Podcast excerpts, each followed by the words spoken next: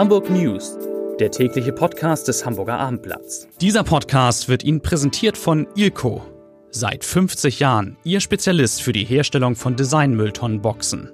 Wir haben die passende Umhausung für Ihre Mülltonne. Und neu Fahrradständer und Fahrradparker für den privaten und auch öffentlichen Bereich. Weitere Informationen finden Sie unter www.ilco-beton.de und www.ilco-metall.de.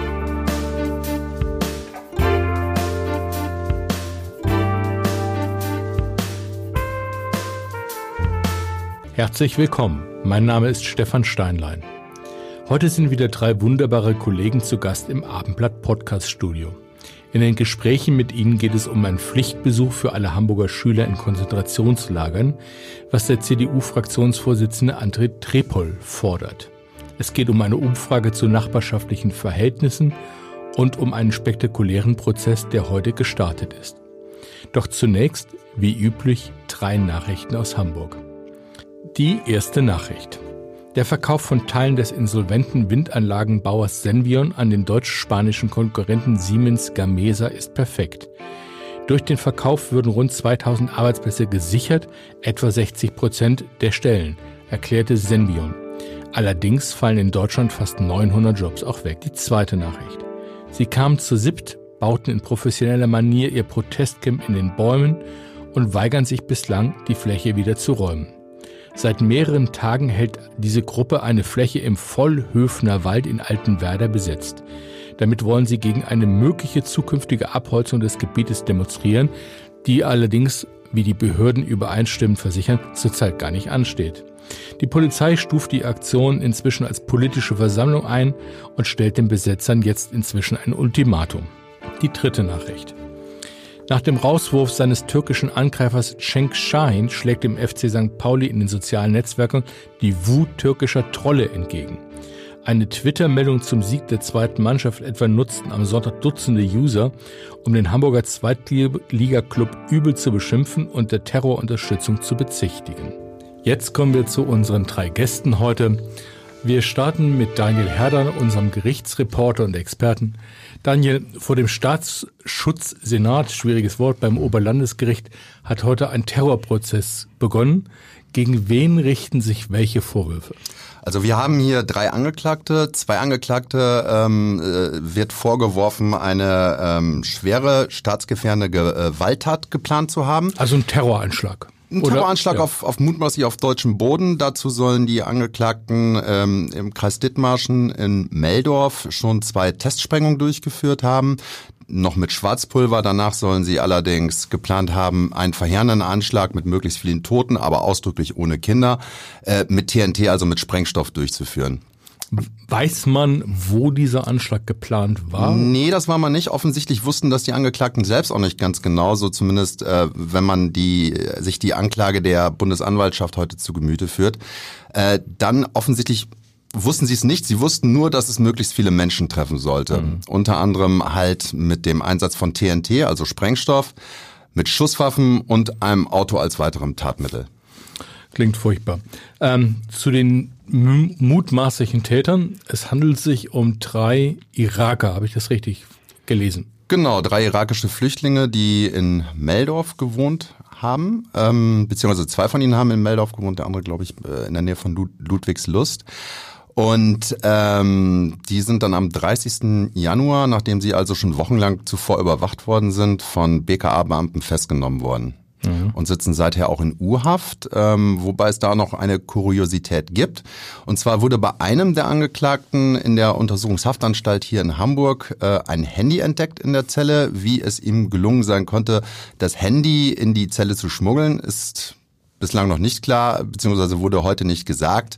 Kann man, kann man denn nachvollziehen, mit wem er telefoniert hat? Das kann man nachvollziehen. Die Nummern sind auch bereits überprüft worden. Jedoch scheint es keine, äh, keinen Bezug zum aktuellen Fall zu geben. Mhm. Das, aber die Auswertung ist noch nicht komplett abgeschlossen. Was ein bisschen verwunderlicher ist bei diesem Handy, ähm, ist, dass es sich um ein kleines Mobiltelefon oder offensichtlich ein älteres handeln soll, das sich nach jedem Ausschalten selbst zurücksetzt, sodass es keine Zeitstempel für die ein- und ausgehenden Anrufe, die mit dem Handy getätigt worden sind, gibt. Okay, aber ähm, wie kann ein, ein Untersuchungshäftling überhaupt zu einem Handy kommen? Tja. Also ist es reingeschmuggelt? Ich meine, der Verdacht, was soll es sonst sein? Äh, Genau, der Verdacht liegt natürlich nah. Letztendlich man weiß es nicht, aber ich kann mir vorstellen, äh, dass die in den entsprechenden Behörden da entsprechend rotieren, weil, äh, sag ich mal, ein Terrorverdächtiger, der über ein Handy verfügt, ähm, das geht natürlich gar nicht. Ne? Was droht den dreien im Fall einer Verurteilung? Also den ähm, beiden älteren, äh, Entschuldigung, den beiden jüngeren Angeklagten droht eine Haftstrafe von bis zu zehn Jahren. Der dritte Angeklagte, der die Schusswaffen besorgen sollte, ist aber letztendlich nicht getan hat, weil die Preisvorstellungen des Verkäufers offensichtlich über dem lagen, was die beiden jüngeren Angeklagten bereit waren zu zahlen könnte mit deutlich weniger davon kommen. Es gab auch schon so eine Art ähm, Sondierungsgespräch mit dem Gericht, bei dem die Bundesanwaltschaft ihre Vorstellungen geäußert hat. Ähm, demnach im Fall von umfassenden Geständnissen könnten die beiden jüngeren, also 23 Jahre alten Angeklagten mit viereinhalb bis fünf Jahren davonkommen. Ähm, der dritte Angeklagte sogar mit einer Bewährungsstrafe noch. Und wenn es zu dieser Verurteilung kommt, werden Sie denn automatisch hinterher nach Verbüßung einer Zeit der Haftstrafe denn äh, abgeschoben? Na, das ist ja noch nicht ganz klar. Das ist gut möglich, aber äh, dabei handelt es sich natürlich auch immer um Einzelfallprüfung. Also ich halte das für für natürlich nicht unwahrscheinlich. Ne? Nach, äh, es gibt ja diese Regelung, dass nach zwei, zwei Drittel verbüßter Strafe äh, auch eine Abschiebung möglich wäre. Ja, herzlichen Dank, Daniel, für dieses Thema. Ich komme zu meinem lieben Kollegen Peter Ulrich Meyer, Dauergast in dieser Sendung. Peter, wir sprechen heute über einen Vorstoß, den der CDU-Fraktionsvorsitzende André Trepol macht. Ähm, es geht um, ich nenne es mal, einen Pflichtbesuch für alle Schüler in Konzentrationslagern. Ja, das ist ein Aspekt. Äh, Hintergrund ist der Anschlag in Halle und Trepol und die Hamburger CDU fordern im Grunde eine neue Strategie im Kampf gegen den Antisemitismus, auch in Hamburg. Auch in Hamburg gibt es antisemitische Äußerungen, wenn auch keine Gewaltvorfälle in der letzten Zeit. Und ein Aspekt ist logischerweise der Bereich Bildung und Erziehung und in diesem Zusammenhang der Vorschlag, jeder Schüler soll im Laufe seiner Schulzeit mindestens einmal eine KZ-Gedenkstätte oder einen Erinnerungsort an die Nazidiktatur besuchen. Trepol sagt zugleich auch, äh, wenn wir jetzt schon, was ja passiert, die Bildungspläne nochmal überarbeiten, dann muss auch das äh, Thema Demokratieerziehung und hier besonders äh, der Aspekt Antisemitismus nochmal aufgerufen und besonders beleuchtet werden, geschaut werden, ob man da nicht doch angesichts der jüngsten Vorfälle in Zukunft mehr machen muss. Kommen wir nochmal gezielt zu diesem Pflichtbesuch. Gegen den und gegen den Vorstoß kann doch keiner ernsthaft etwas haben. Ja, also ich vermute mal, das wird in, wenn es in einen, einen Antrag in die Bürgerschaft einfließen wird, wird er auch durchgehen. Ja, es ist ein Antrag für die Bürgerschaft, der wird jetzt eingebracht. Und das Ganze, äh, die Beratungen der Bürgerschaft fangen nicht bei Null an. Das heißt, es gibt schon einen Vorlauf, es ist schon mehrfach darüber gesprochen worden. Es gibt auch andere Vorschläge im Zusammenhang mit der Bekämpfung des Antisemitismus, so dass ich glaube oder mir vorstellen kann, dass es am Ende einen interfraktionellen Antrag gibt.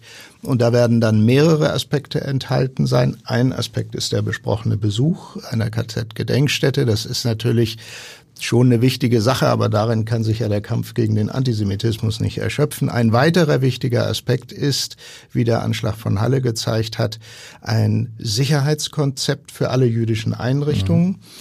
Ähm, unter Umständen ist es so, dass man angesichts der schlimmen, schlimmen Erfahrungen in Halle auch in Hamburg darüber nachdenken muss, den Schutz der Einrichtungen, auch den passiven Schutz der Einrichtungen zu verbessern.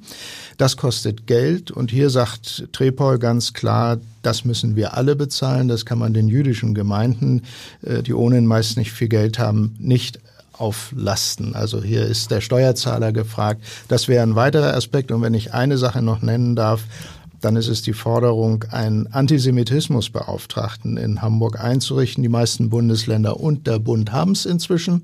Hamburg nicht, weil Hamburg bislang eine andere Strategie verfolgt und sagt, wir sehen Diskriminierung als Ganzes. Also äh, egal gegen wen sie sich richtet, aber wir teilen jetzt nicht in unterschiedliche Aspekte ein. Aber was wäre denn die Aufgabe eines Antisemitismusbeauftragten? Ein- Ist das, kann sich jeder Mann, jede Frau dann an diesen Menschen wenden und so. sagen, ich habe die und die ja. Sache erlebt? Ja, so ist es. Also er wäre im, in erster Linie und ist auch in anderen Bundesländern Ansprechpartner für Menschen jüdischen Glaubens beziehungsweise für die jüdischen Gemeinden und Verbände. Er hat außerdem die Aufgabe, ähm, einen, eine Art Lagebericht äh, zu erstellen, jährlichen Lagebericht und Vorschläge zu machen, äh, wie man Antisemitismus wirksamer bekämpfen kann. Hm. Also das klingt wirklich nach einem ähm, aus guten, schlüssigen Konzept, was die CDU vorlegt. Wir sind gespannt, ob die Bürgerschaft sich auf einen interfraktionellen Antrag einigen kann. Vielen Dank, Peter Ulrich Meyer. Okay. Jetzt komme ich zu meinem lieben Kollegen Edgar Hasse. Du wolltest sagen Lieblingskollegen. Ja, ich habe hier nur Lieblingskollegen. ähm, Edgar, äh, die Krankenkasse DRK hat eine Aktion aufgelegt, die nennt sich Dünne Wände. Was verstehe ich denn darunter? Ja, ist ein etwas kryptischer Titel, den man jetzt teilweise sehen kann, zum Beispiel in der Nähe des früheren Springer Verlages. Gut, den Verlag gibt's ja heute noch. Äh, da stehen also Aufforderungen, was trampeln die denn so? Oder was haben die denn da auf ihren Fußabtretern drauf? Damit will man für eine gute Nachbarschaft in Hamburg werben. Grundlage ist eine Forsa-Umfrage, die die DAK Gesundheit gemacht hat, hier speziell in Hamburg. Eine repräsentative Umfrage und die gute Nachricht ist, 90 Prozent der Hamburgerinnen und Hamburger finden das Verhältnis zu den Nachbarn gut. Ich finde, aber es gibt auch schlechte Nachrichten. Okay, aber bleiben wir erstmal bei der guten. Ich finde, 90 Prozent ist für eine Großstadt doch ein außergewöhnlich guter Wert. Ja, zumal wenn man bedenkt, dass wir hier 1.800, 1,8 Millionen äh, Einwohnerinnen und Einwohner haben, ist das ein guter Wert. Ja, aber es gibt andere Umfragen, die besagen, dass die Deutschen es empfinden, es gibt weniger gute Nachbarschaft im Vergleich von vor 20 Jahren. Das war eine Ipsos-Umfrage. Okay, bleiben wir jetzt mal bei, bei der aktuellen. 90 Prozent sagen, die, wir haben ein gutes Verhältnis zu Nachbarn mhm. und empfinden das auch so. Ähm, die 10 Prozent, die bleiben, wie teilen die sich auf? Sind die komplett negativ oder äußern die sich nicht? Wie muss ich mir das vorstellen? Also man kann generell sagen, eine altersmäßige Unterscheidung treffen und man kann eine Unterscheidung treffen im Blick, was die Störungsfaktoren sind. Okay. Natürlich bleiben, Störungs wir beim, bleiben wir beim Alter einmal. Ja. Ähm, ich würde jetzt mal vermuten, dass junge Leute ein nachbarschaftliches Verhältnis nicht so wichtig finden wie Leute in unserem Alter. Genau, weil sie mobil sind, weil sie nicht so hilfsbedürftig sind wie wir beide vielleicht ja, später einmal. Irgendwann. Und weil sie vielleicht auch stärker in den sozialen Netzwerken aktiv sind und da ihre Freundschaften haben. Und das Interessante ist eben, dass die Gruppe der 18- bis 29-Jährigen sagt, dass davon ein Drittel, also um die 30, 31 Prozent, äh, Nachbarschaft weniger wichtig oder gar nicht als wichtig empfinden. Das ist eine mhm. relativ hohe Zahl. Und äh, jeder vierte von dieser Altersgruppe kennt nicht mal die Nachbarn. Das ist schon ein bisschen komisch. Das stimmt. Das ist vielleicht wirklich so ein Großstadtphänomen und gerade so in, in dicht ähm, besiedelten Gebieten. Äh, ich hatte dich vorhin unterbrochen, du wolltest noch einen zweiten Aspekt aus der Studie. Genau, der nennen. zweite Aspekt sind eben die klassischen Störfaktoren, also Lärm. Daher auch die dünnen Wände. Genau, Lärm und Rauchen und Gestank, so etwas. Also natürlich nicht, dass die Nachbarn stinken, aber es wird eben gegrillt im Sommer und es wird geraucht und es wird eben Musik gemacht und das stört immerhin 15 äh, Prozent der Hamburger doch erheblich oder weniger erheblich. Hm. Jetzt vielleicht zum Abschluss nochmal eine Frage. Wie kommt eine Krankenkasse dazu, äh, sich mit diesem Thema zu beschäftigen? Ja, die Krankenkasse heißt ja DAK Gesundheit. Und Gesundheit bedeutet eben auch nicht nur das Abendblatt regelmäßig zu lesen und ja, sich äh, geistig fit zu halten und sich zu informieren, sondern eben auch nachbarschaftliche Beziehungen zu pflegen, soziale Kontakte zu pflegen, weil das äh, ein Setting gibt für den Menschen, wo er sich sicher und geborgen fühlt. Ich finde es eine wirklich tolle Kampagne. Die Details dazu lesen Sie im Abendblatt. Unbedingt morgen die Zahlen nachlesen. Ja. Vielen Dank, Edgar. Und jetzt, wie immer zum Abschluss unseres Podcasts, kommen wir zum Lesebrief des Tages. Er kommt heute von Ingrid und Eckhard Wendt und es geht um die Demonstration gegen die Tierversuche am Wochenende. Das Ehepaar Wendt schreibt, Ganz herzlicher Dank für die Berichterstattung über die Kundgebung in Neugraben den schier endlos langen Protestzug zum Sitz des Tierversuchsunternehmens und die Mahnwache vor dem Labor in Minenbüttel. Selbstverständlich war für uns alle auch zu zeigen, dass unser Einsatz gegen Tierquälerei nicht mit Gewalt gegen Personen und Sachen zusammenpasst. Großer Dank gilt den Organisatoren von Soko Tierschutz und Lobby Pro Tier sowie auch der Polizei und den vielen geduldigen, verständnisvollen Autofahrern, die sehr lange ausharren mussten, bis sie weiterfahren konnten. Das schreiben Ingrid und Eckert Wendt und damit verabschiede ich mich für heute und sage Tschüss.